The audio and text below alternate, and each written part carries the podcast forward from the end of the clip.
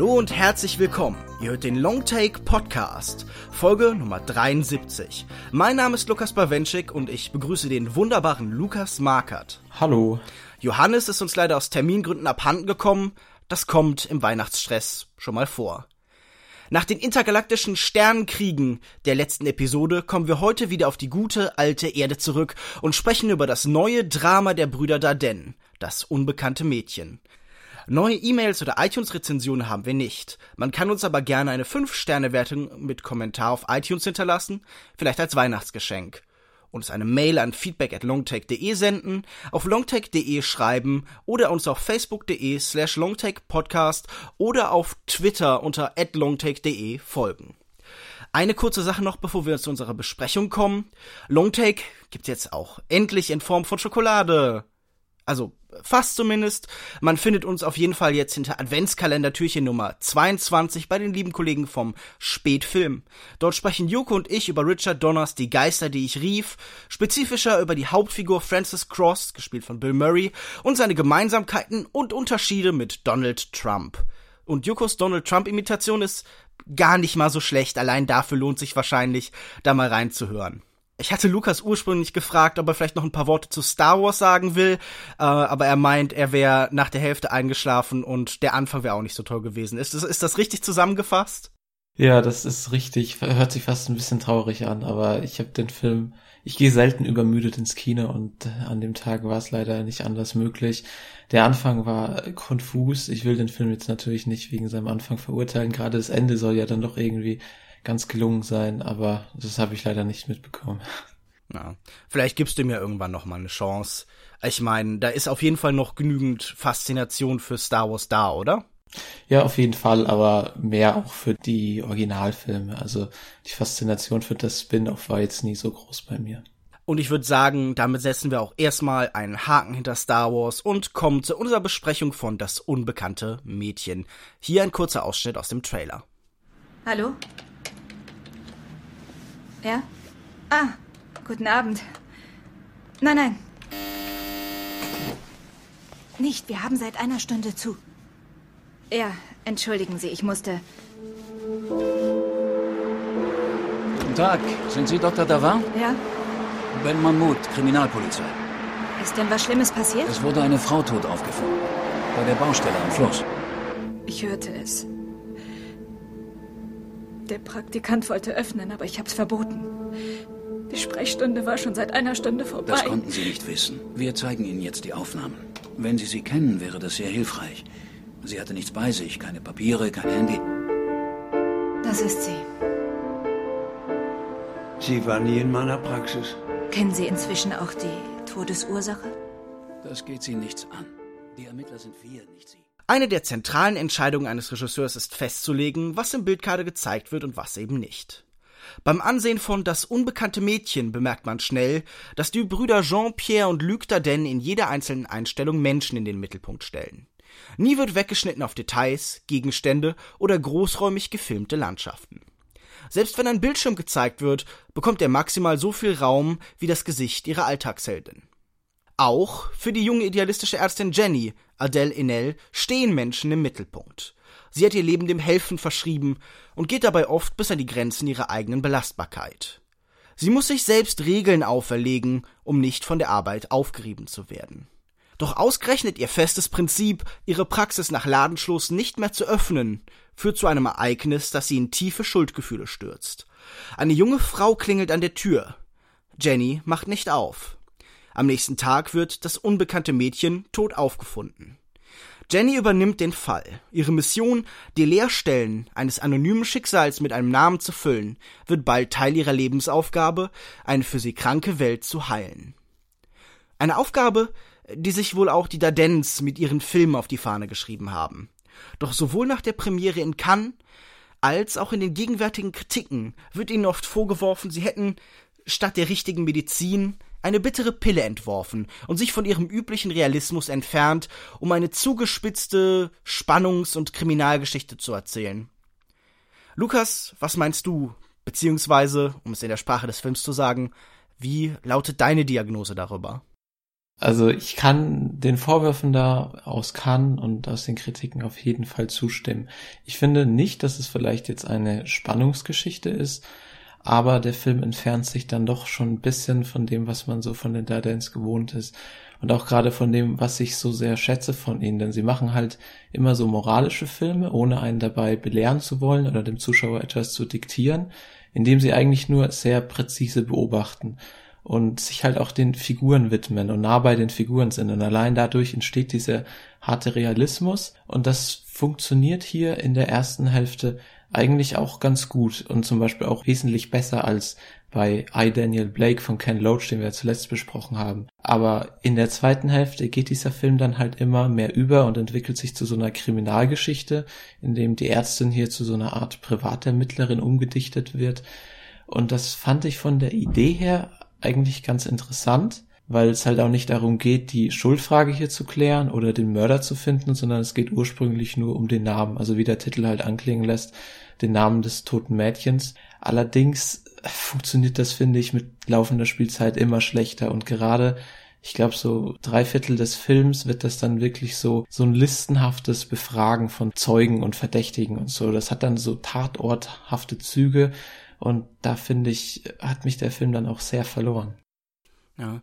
Ach, dieses Listenhafte, das hatte ja eigentlich der letzte Film der Darden-Brüder noch sehr viel stärker, äh, Zwei Tage und eine Nacht, der wirklich so eine Aneinanderreihung von Begegnungen war das fand ich auch hier, ehrlich gesagt, gar nicht so furchtbar. Ich finde das eigentlich interessant, wie es da die Dadenz hier eben auf die Straße hinauszieht, wie es sie immer wieder dazu führt, äh, ja, Begegnungen halt zu schildern mit Fremden, Unterfremden, die auf den Straßen stattfinden, in, in Häuserfassaden und so. Das ist eigentlich nicht das große Problem gewesen. Und trotzdem muss ich deiner Grunddiagnose absolut recht geben. Ich habe das Gefühl, das ist ein Film, der eine unheimlich interessante Grundkonstellation hat und vor allem eine unheimlich interessante Grundfigur und auch eine interessante Prämisse anbietet, aber die dann nicht so wirklich überzeugend auserzählt und sich so ein bisschen verliert in ja einer sehr starken Inszenierung. Und ich finde das Interessante an dem Realismus, der da denn war früher oft, dass er gerade dadurch, dass dann der Wind auf der Tonspur noch zu hören wurde und das Ganze dann stellenweise auch wirklich unansehlich war und dadurch ein bisschen chaotisch, dass es immer mit dieser dauerhaft gehaltenen Handkamera funktioniert hat, dass das in diesem Realismus so was seltsam Expressionistisches bekommen hat, dass dann auf einmal diese Eindrücke von überall auf äh, das Bild eingeprasselt sind und es sah dann nicht mehr aus, wie man so einen Film eben filmen würde, sondern es hatte so was stark dokumentiert Dokumentarisches. Und hier muss ich sagen, ich mochte am Anfang diese Charakterisierung von Jenny unheimlich gern. Ich, für mich ist sie so ein unheimlich voller Charakter, der nur über ihre Handlungen definiert wird. Also sie beschreibt sich nicht selbst, weil das auch nicht eine Sache ist, die sie tun würde, sondern sie ist ein Mensch, der nur für andere lebt, nur für die Arbeit. Ich habe am Anfang gesagt, okay, in jeder Einstellung sind Menschen, aber auch in jeder Einstellung ist Arbeit. Jenny arbeitet immer. Und das fand ich unheimlich faszinierend, weil es auch so stark im Kontrast steht zu dem, was wir aus Hollywood kennen, wo ja eigentlich nie gearbeitet wird, wo selbst irgendwie berühmte Persönlichkeiten uns nahegebracht werden darüber, wie sie in ihrer Freizeit halt mit ihren äh, Partnern oder Geliebten halt irgendwie rumhängen. Und das sind so ihre entscheidenden Charakteristika. Also hier wird halt wirklich die Arbeit in den Mittelpunkt gestellt. Ich finde das ganz interessant, wie du das mit der Figur beschreibst, denn ich fand auch den Anfang sehr gelungen, wenn der Film als Charakterstudie beginnt.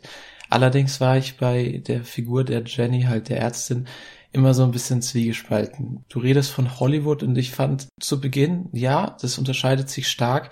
Und dann war ich immer mehr am Rätseln. Denn diese, diese Ärztin, die wir hier haben, diese wirklich völlig altruistische Figur, wie aus dem Bilderbuch, sie hat ein Herz für ihre Patienten. Sie ist wohl gleichzeitig die beste Hauptperson für diesen Film, weil wahrscheinlich niemand anderen hätte es so sehr interessiert, wer da an der Tür geklingelt hat. Das ist alles sehr funktional. Du sagst ja, sie definiert sich eben nur über ihr Dasein als äh, Ärztin. Sie hat anscheinend gar kein Privatleben. Damit kann ich noch leben. Ich finde es ein bisschen schade, dass man nichts über sie erfährt, aber es ist okay. Aber dann wird sie doch fast schon wie zu so einer Heldenfigur. Sie ist so eine Ärztin mit Engelsflügeln, die dann probiert auf eigene Faust dieses Problembezirk zu verbessern da war ich nicht immer so ganz mit zufrieden.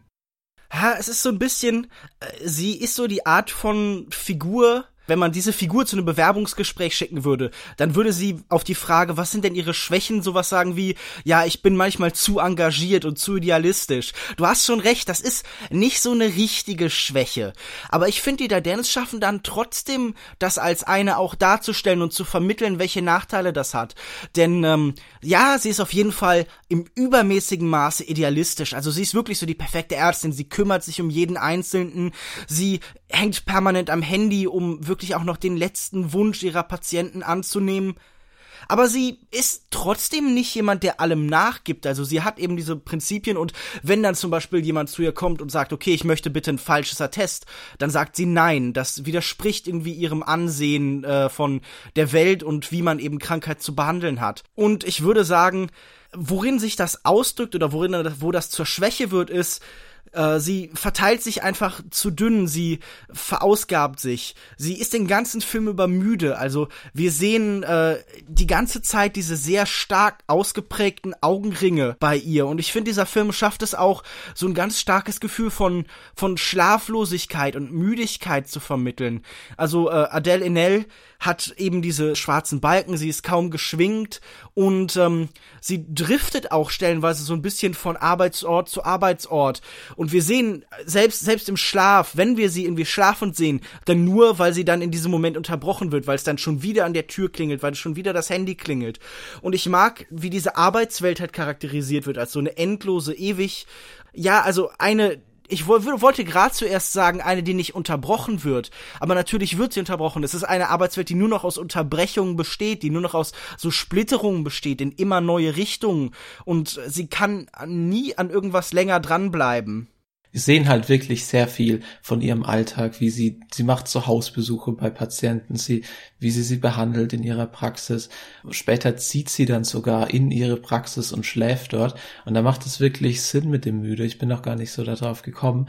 Aber mir lag es ein bisschen mehr daran, dass sie halt auch sehr passiv agiert. Also vielleicht gerade so im Gegenteil zu Mario Cotillard in dem letzten Film der Dance, die dann halt wirklich die großen Gefühlsausbrüche auf die Leinwand gebracht hat, ist sie mehr so distanziert. Wir sehen sie auch mehr so zurückhaltend. Und da war ich dann auch immer so ein bisschen schnell mal verloren. Also klar, das gehört zu ihrer Figur. Ich finde, sie spielt es wirklich gut.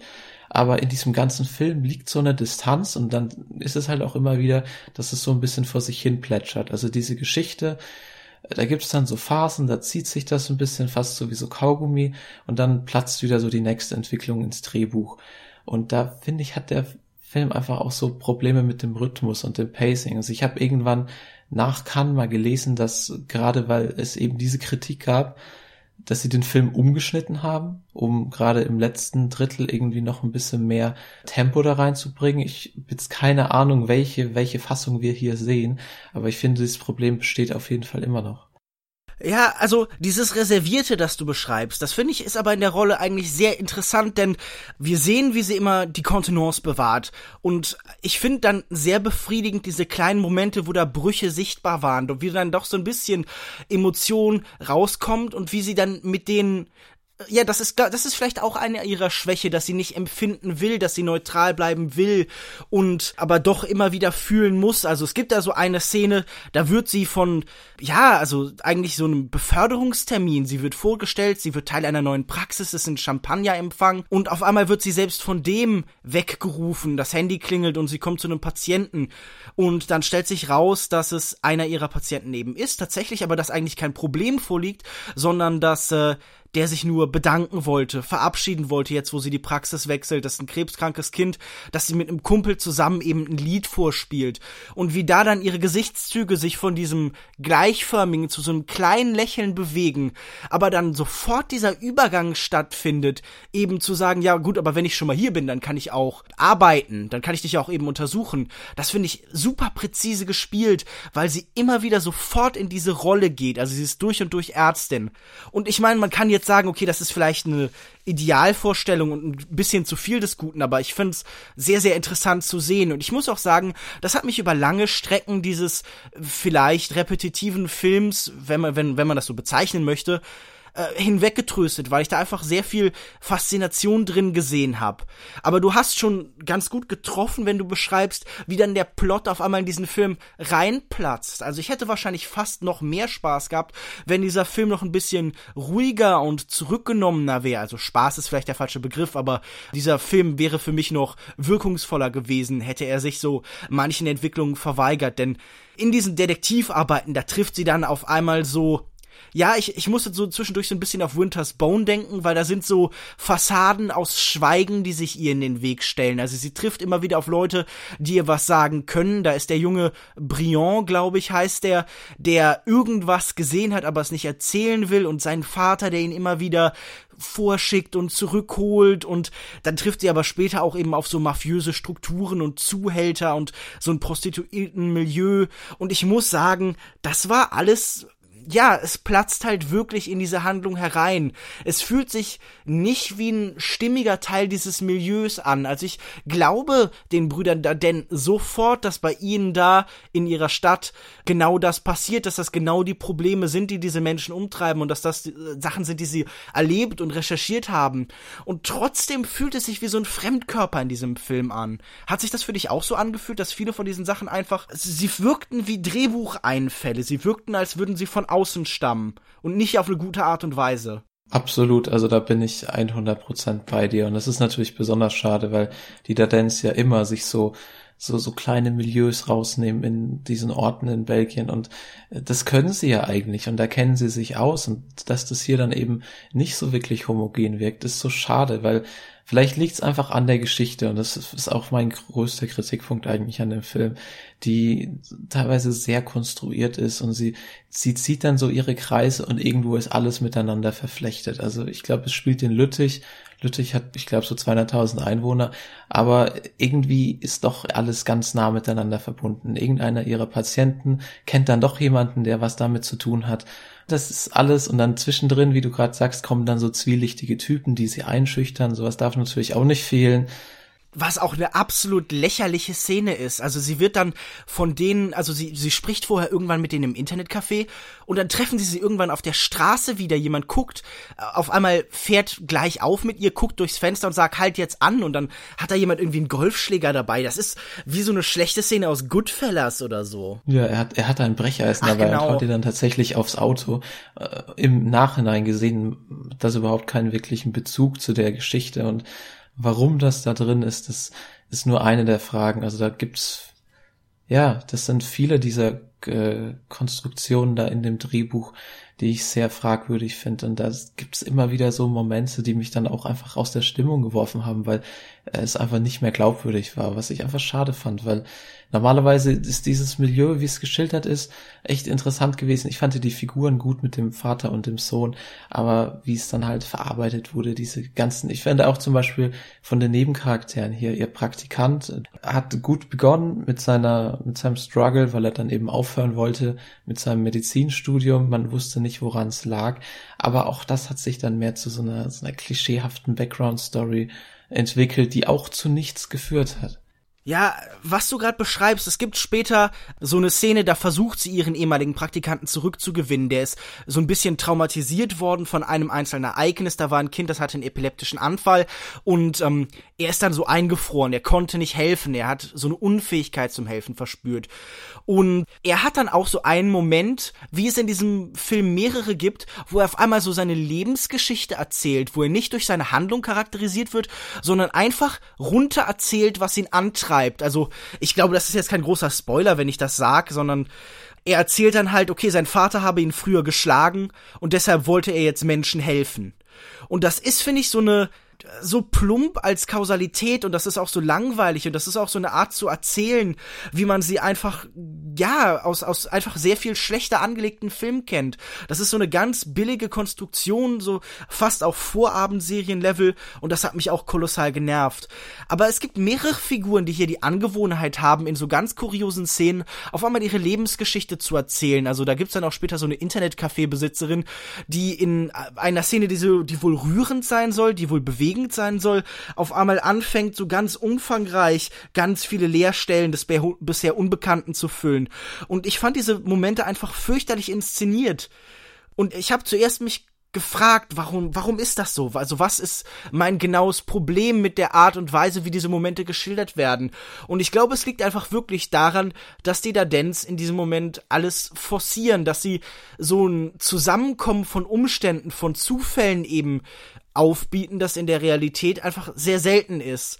Und das hat mich einfach sehr gestört. Sie haben immer wieder so Momente, die nicht funktionieren. Dieser Übergriff durch die Pimps, den wir vorhin schon beschrieben haben, diese Momente des Geständnisses. Und es gibt dann auch einen Moment, da wird ähm, Jenny von einem der Menschen, den sie eben befragt, sie stößt ja wie gesagt immer wieder auf Widerstände, auch gewalttätige, in eine Baugrube geschubst wird. Und das war so ein seltsamer Moment von der Inszenierung her. Hast du den auch als so so fremdartig empfunden? Ja, fast nicht nur fremdartig, sondern fast schon fremdschämmäßig. Ja. Also das war, das hatte so ein bisschen was von so einem schlecht gespielten Theaterstück, wenn sie dann da in diese Grube reinfällt. Ja, oder sowas von Verdachtsfälle. Ja, ja, auf jeden Fall. Das ist, es gibt leider so einige Momente in dem Film, die einfach nicht stimmig da reinpassen wollen, was so schade ist. Und auch immer diese Offenbarungen der Person, die sich dann auf einmal an sie wenden und ihr äh, das Herz ausschütten und irgendwie als wollte man diese ganzen Figuren da reinbringen und jeder hat irgendwie sein Päckchen zu tragen und es ist auch einfach ein bisschen viel gewollt, glaube ich, von den Dardens, die hier das alles unter einen Hut bringen wollen und es funktioniert halt nicht. Und wie du auch gesagt hast, es wirkt dann am Ende alles konstruiert, weil es sind so viele Zufälle und ich kann damit leben, dass äh, eben Jenny hier diese extrem gute Person ist, so als Idealvorstellung. Einfach auch so ein, so ein Gegenentwurf vielleicht zu unserer heutigen Ellenbogengesellschaft und so ein bisschen so ein Aufruf zur Zivilcourage. Das ist ja in Ordnung. Aber alles, was dann eben noch dazu kommt, das ist einfach zu unglaubwürdig. Ja, ich, ich kämpfe auch sehr mit diesem Film. Ich glaube halt, die Dardens wollen schon auch eben, wie du beschreibst, diese kranke Welt zeigen. Das finde ich auch an vielen Stellen sehr clever gemacht, denn was ich empfunden habe, ist, dass Jenny immer Patienten begegnet. Jeder Mensch ist eigentlich auf seine Art und Weise der Heilung bedürftig. Also selbst die Ärzte, die sie trifft, also zum Beispiel ihr ehemaliger Mentor, der sitzt jetzt auch selbst im Krankenhaus und wird behandelt. Der braucht Tabletten, während sie miteinander über Fälle Stelle sprechen und so. Selbst, äh, keine Ahnung, die Polizisten, die sie trifft, wirken irgendwie krank und mich, mich würde es nicht wundern, wenn sie im nächsten Moment sie fragen, so ja, können sie sich vielleicht mal meinen Rücken angucken oder hier mein, das Geschwür, das ich am Hintern hab, da gibt's doch sicher was, das man tun kann. Und das fand ich eigentlich ganz interessant aufgebaut. Aber es, es stößt dann halt irgendwie immer wieder an seine Grenzen. Nicht nur die der Glaubwürdigkeit, das ist normalerweise in Filmen für mich ja auch kein so großes Problem. Wenn so viel Realismus behauptet wird, dann vielleicht so ein bisschen mehr. Ich finde, man misst äh, Filme natürlich auch immer so ein bisschen daran, was sie behaupten zu sein. Und das hat mich dann hier eben äh, oft so, so ein bisschen zurückgestoßen. Und was ich darüber hinaus noch sagen wollte, also zweitens so ein bisschen, ich glaube halt, dass die Medizin, die der Didens hier entworfen haben, nicht unbedingt hilfreich ist. Denn es geht ja hier auch um die Frage nach Anonymität, nach der Frage, wie man Menschen ein Gesicht gibt. Und ich fand das schwer, weil die meisten Menschen außerhalb von Jenny, außerhalb von dieser Heldenfigur, waren hier nur sehr eingeschränkt tatsächlich Menschen, sondern sie waren Stereotypen in vielen Fällen. Ich habe natürlich so ein bisschen was über sie erfahren und ich sehe, dass, die, dass sie mehr sind als nur diese reine Funktion, weil sie auch oft gar keine Handlungsfunktion erfüllen. Also man denke nur an die meisten Patienten, die sie behandelt, die dienen kein tieferem Zweck, außer vielleicht um sie so ein bisschen zu charakterisieren. Aber gerade was so diese Figuren, die stärker in die Handlung kommen, angeht, da hatte ich dann oft das Gefühl, die sind mir zu klischeehaft, um wirkliche Menschen zu sein. Und das ist nicht der ideale Zustand, wenn man eben von ja der Vielschichtigkeit von Menschen erzählen will und davon, dass jeder Mensch beachtenswert ist. Ja, das, das stimmt auf jeden Fall. Und diese Nebenfiguren oder diese Patienten, sie definieren sich halt vor allem dadurch, dass sie irgendein Problem haben. Meist ein gesundheitliches, weshalb sie eben in Behandlung bei ihr sind. Aber auch über die erfahren wir nicht viel. Und da fand ich dann auch eben solche Momente wie äh, bei dem Jungen, dem sie dann öfters zu Hause ist, der öfters äh, auch erscheint, weil er Bauchschmerzen hat und mit seinen Eltern, immer wieder interessant, weil wir von ihm zumindest ein bisschen mehr erfahren. Auch wenn diese eine Szene, die du vorhin angesprochen hast, wo er dann zu Hause das Lied singt, alles andere als subtil ist. Aber ansonsten äh, je mehr dieser Film in diese Kriminalrichtung geht, dann auch von seinem, von seiner Sozialkritik verliert. Also zu Beginn steigt er ja noch ganz stark ein und ich finde, wir haben natürlich auch hier diese Kritik an dem Gesundheitswesen, weil wir sehr stark dieses Zwei-Klassen System auch geschildert bekommen, das es anscheinend in Belgien ähnlich gibt wie in Deutschland. Und sie ähm, entscheidet sich ja dann auch ganz gewiss durch diesen Vorfall, dass sie diese Praxis des alten Arztes übernimmt, da in diesem Sozialbezirk und nicht quasi die Karriereleiter hochklettert, indem sie an diese große Arztpraxis im besseren Viertel wechselt und eben doch was für diese ganzen Patienten hat, die ja dann aus diesem Problemviertel kommen, die sie da behandelt. Und das funktioniert eben am Anfang gut, aber das verliert sich auch immer mehr gegen Ende. Und dann kommen halt mehr so, ja, diese kriminalistischen Entwicklungen und, und wer hätte da und dann gibt's noch jemanden, der hat eine illegale Autowerkstatt und jemand anderes hat da mit irgendwelchen Prostituierten was zu tun. Und das sind alles so Kleinigkeiten, die im Endeffekt dann überhaupt nicht ausmachen am Ende. Das ist schade, weil sie einfach dieses Gesamtergebnis dann so schmälern. Ich würde sagen, damit können wir dann fast schon zum Fazit kommen eigentlich. Außer dir fällt jetzt noch irgendwas besonders Wichtiges ein. Möchtest du vielleicht noch über den Soundtrack sprechen? Oh, es gibt keinen Soundtrack. Der Film ist natürlich, wie so oft bei den da drinnen Brüdern, fast gänzlich ohne extra diegetische Musik. Ich würde also sagen, kommen wir doch zum Fazit. Okay, also das unbekannte Mädchen ist in meinen Augen ein eher schwacher Beitrag der Dardens, die ich sonst für ihre Filme eigentlich sehr schätze.